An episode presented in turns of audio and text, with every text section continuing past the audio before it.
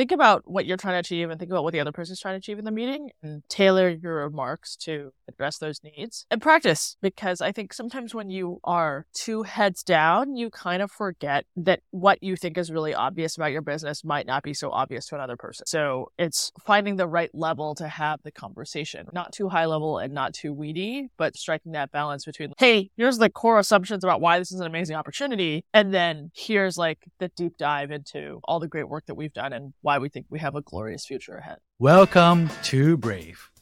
Learn from Southeast Asia's best tech leaders. Build the future, learn from our past, and stay human in between.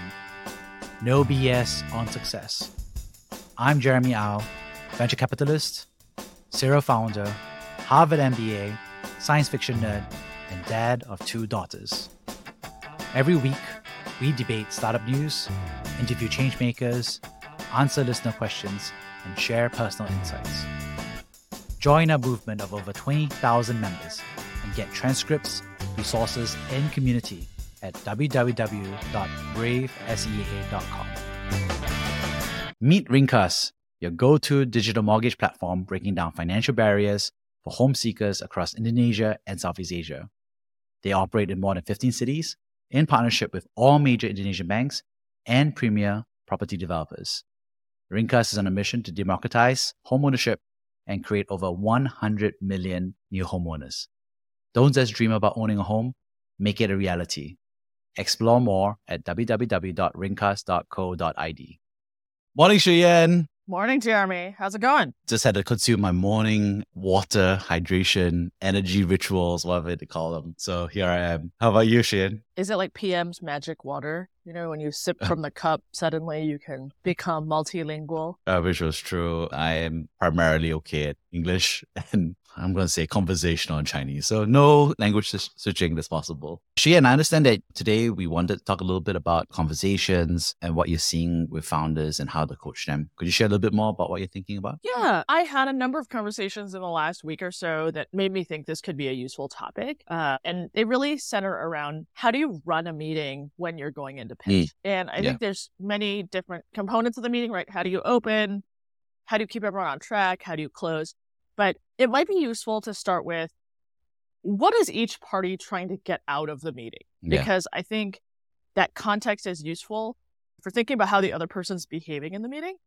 And mostly, mm. I think it's the sort of mystique or mysteriousness of like, why is this VC asking all these questions? I'm going to get to it later in the deck. Like, why don't they just let me get through my slides? Or, you know, how do I get them on track when it doesn't seem like we're super aligned on what we're talking about and oh no it's 30 minute meeting and the clock is ticking down and i feel like my chance to communicate what i want to communicate is slipping away so yeah. we had just done a coaching session for our portfolio and i played the entrepreneur the hapless entrepreneur and my partner elizabeth played the annoying vc and she kind of like jumped all over me and asked questions didn't let me get through my slides but i think the, the context is as an investor when you go into a pitch meeting what you're trying to figure out out is do I want to spend more time on this opportunity? Right. That's what right. you're trying to figure out. And so if you have a 30 minute slot and feels like the founder is taking too long with fluff slides up front, mm. you just want to get your questions answered. So you just start asking them.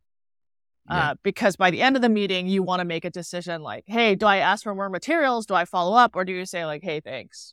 Probably not for us. And so, yeah. how do you think about this as a founder going into pitch, which is like, how do I get that person the information they want, but how do I also communicate my story the way I want to communicate it? Yeah. And so, I think from a founder's perspective, thinking about you're not going to convince someone to invest in the first meeting. No one's going to yeah. pull out their checkbook and be like, okay, I'm ready. But you, so that's not your goal in the first meeting. Your goal in the first meeting is to get somebody to think, hey, this is pretty interesting. I yeah. want to dig in and I want to spend more time learning about it. So, how do you mm-hmm. get them to that point? So, if you know that that's our explicit goal. How do you get them to that point? I'll pause there. Jeremy, agree, disagree? Yeah. I think what I liked most especially was that point of view, which is I think investors thinking themselves whether they want to spend more time. Because at the end of this whole investment discussion and so, so forth across multiple meetings, we believe that we're going to make an effective team together and we're going to go out and try to build a unicorn or a hundred million dollar company together over the next, you know, 10 years, right? And that's a really difficult proposition. Uh, so I think the first meeting is so key And I agree with you that a lot of founders really under prepare for the importance of that first meeting in terms of being very clear, very direct, and also building the trust needed to kickstart the start of what could be a beautiful relationship or could be,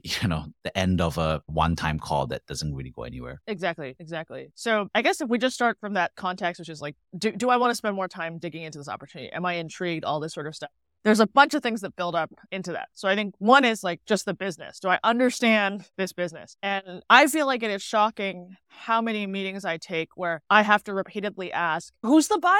What's yeah. the problem? I, I, feel like we should get to those up front. I should try to understand yeah. Whose problem you're solving at the beginning. And when people say everyone, that's always very distressing for me because yeah. it's really expensive to serve everyone. And so just having some sort of really concise snippet on like, hey, my customer is the CIO of a company that does at least 50 million in revenue and has 2,000 employees or more. Then you're like, okay, right. I understand your segment. This is their problem. These are their current solution options. This is why it's not good. Here's why ours is better. Here's proof as to why we can do this. You've right. said all of these things in under 60 seconds and you still have 29 mm. more minutes. Yeah. So I think you're trying to help somebody build up in their head a picture of what's going on. And yeah. you might say, oh, well, I already sent them my deck. How come they didn't read it? It's possible you'd already sent them their deck, but your deck wasn't very clear. So even as they had read it, or your deck was one of a hundred decks they had read and right. the meeting got scheduled 10 days ago and they can't remember, right? So I think yeah. you just need to think about your audience and how to get to those points. And so who am I selling to?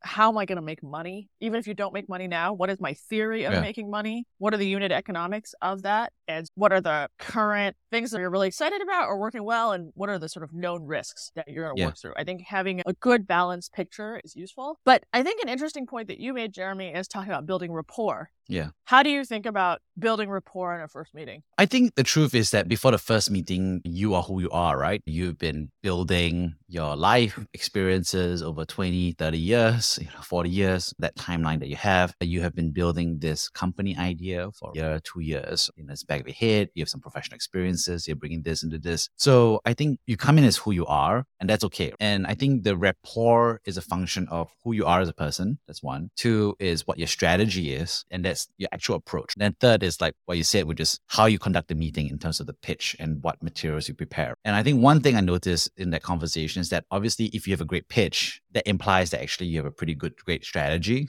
if that makes sense, which implies that you're a strong founder who is able to think through about what the counterparty wants, but also what the clarity or the hard trade-offs of their decisions would be as well. So I think a good pitch is like a culmination of three very intentional dynamics. The tricky part is that when the pitch doesn't go well, uh, in other words, the rapport isn't built, the trust isn't built, is a function of, I said, that the, the meeting itself is not demise, or is it that the strategy is poor or needs further work? Or is it that the founder themselves may not have found the market fit, or they may not be the right person, or they're not thinking clearly, or frankly, they're not a strong founder. And so I think those are the interesting dynamics about wh- what it takes to build rapport. For me, I, I, I often think to myself a little bit, which is, at least from my personal perspective, is if I'm having the first 30 minutes meeting, I'm trying to optimize a bit less for the pitch deck itself. I'm really trying to understand who they are and what the strategy is. And I think I've had instances where honestly the pitch deck is poor or the presentation is not very strong. But if I sit down and I really think about it, it makes more sense to me because I'm listening to what the person is saying. And one thing I often find myself saying is something like, what you said is not what's on the deck or is not the storyline that you came prepared. And I think you should go with what you're saying verbally in response to my question rather than the way that you think it should go. And it's nothing to do, it's just a, a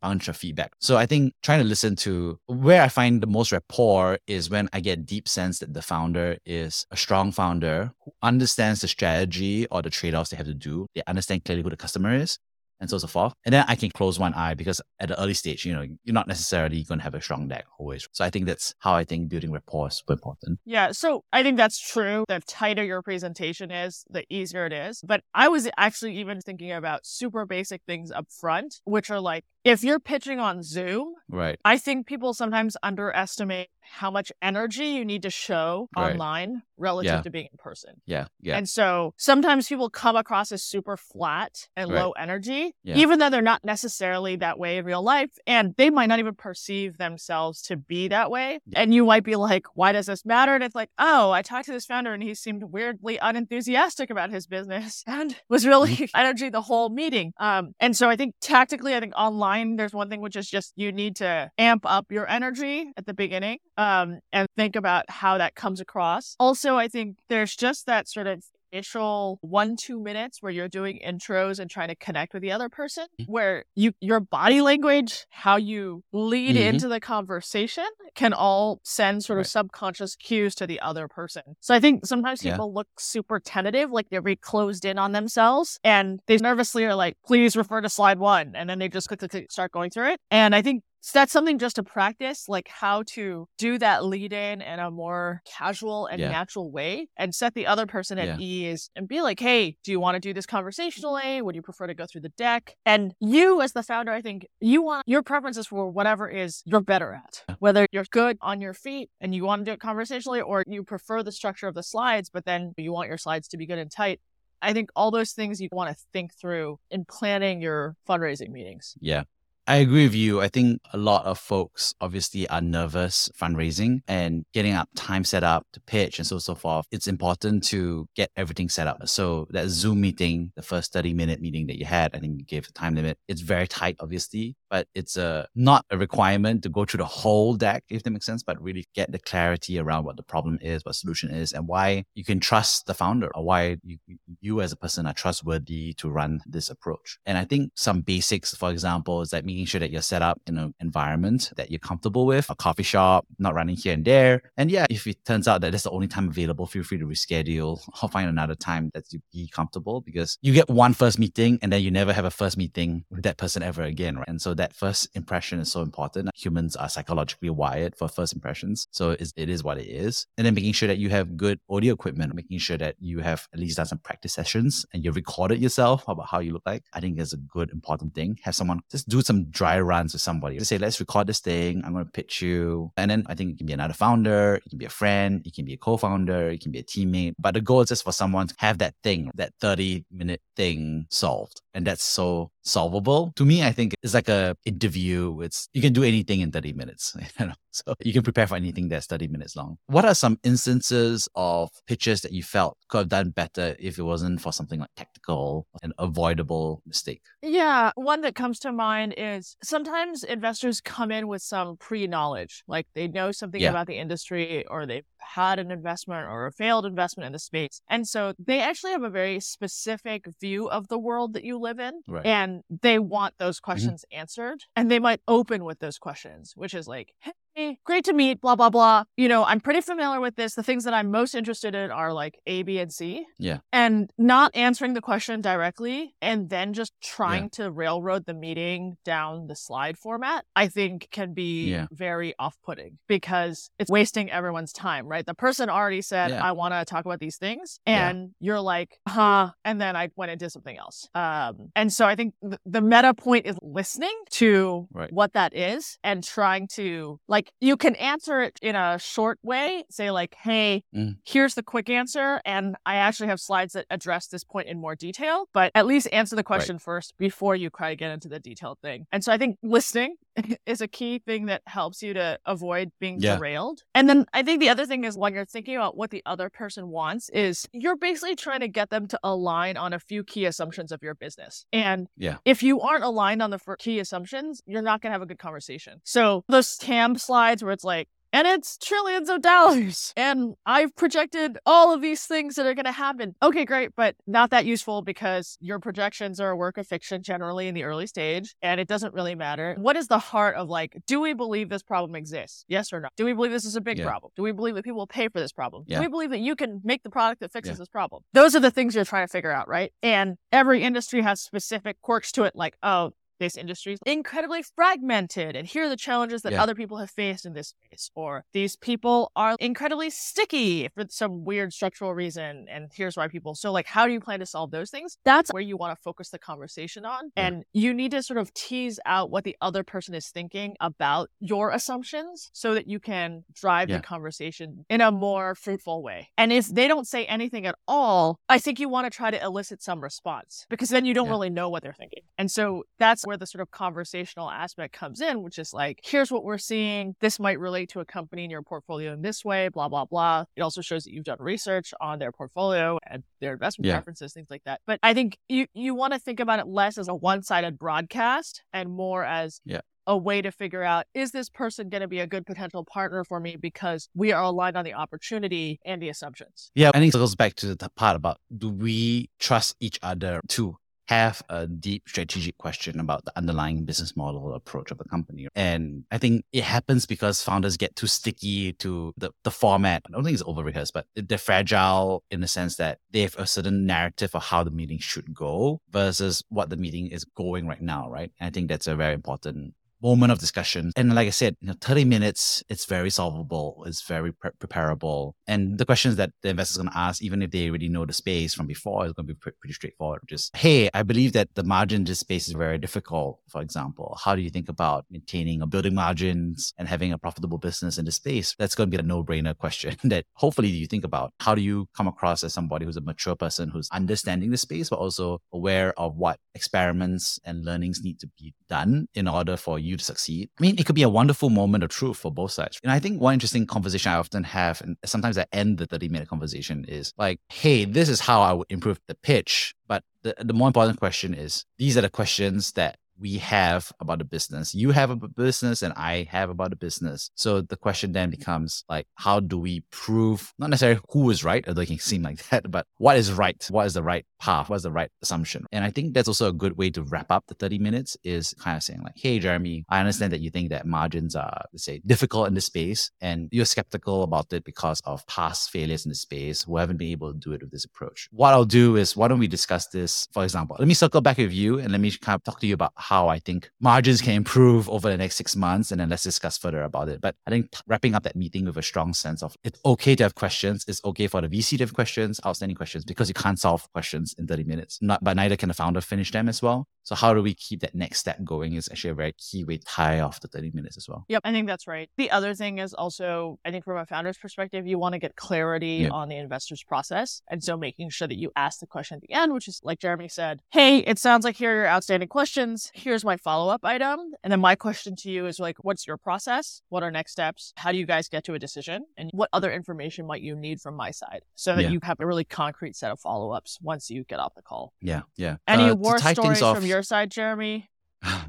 I think the horror story on my end would just be a bad audio setup. Just such a preventable error and it's such a shame. But, you know, if you have a, a fan in the background and you have a lot of people running around the background, sometimes it's not avoidable. But I think if we take a giant step back here is you're trying to make a first impression of somebody and so you want to make sure that you control the environment as much as possible so you can be the world's best pitcher but if the other person can't really hear you and it's too distracting in the background about what's going on then unfortunately someone who's intelligible in the conversation is going to have a better shot right i think that's really important so really invest in just a computer and the audio equipment i don't know I, yeah i mean i've seen you know people whose computers just couldn't really run again i'm just saying like it can be a problem because an example example I think I saw like classic one would be I have a new browser, I have a Zoom. Oh, I can't get my screen capture to work. I can't present my slides. And we spend five minutes, you know, watching you figure out how to share your slides. And I'm just like, it is such a shame, honestly, because the time is precious. So understandable when it happens, but I think we, we should try to minimize. And that's where practice, like you said, really helps. Uh, cool. Any last words of advice from your perspective? I think we covered it, which is just like think about what you're trying to achieve and think about what the other person's trying to achieve in the meeting and tailor your remarks to address those needs and practice because I think sometimes when you are two heads down, you kind of forget that what you think is really obvious about your business might not be so obvious to another person. Mm. And so it's finding the right level to have the conversation, not too high level and not too weedy, but sort of striking that balance between like, hey, here's the core assumptions about why this is an amazing opportunity. And then here's like the deep dive into all the great work that we've done and why we think we have a glorious future ahead. Yeah. On my end, my parting word of advice is practice and record yourself because I think there's often a lot of practice that you make in your head. But I remember that when I was a founder at fundraising, I think the difference between somebody would put a camcorder back in the day and just be like, record me pitching. And it was a big struggle because then you start seeing your own, I don't know, body language, my eyebrow twitching. It's a very discouraging experience.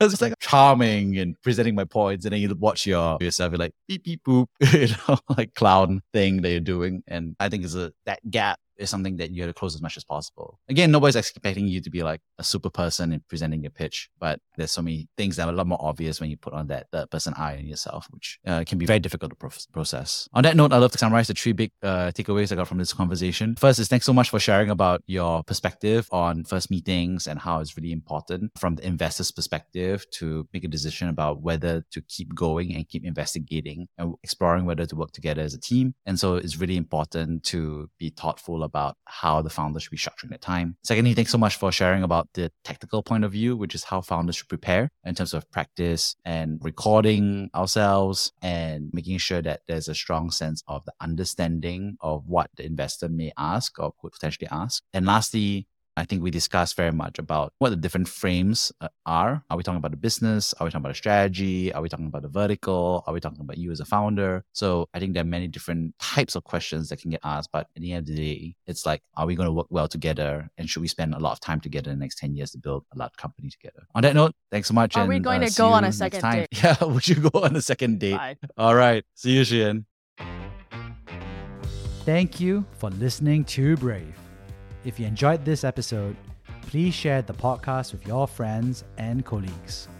We would also appreciate you leaving a rating or review. Head over to www.bravesea.com for member content, resources, and community. Stay well and stay brave.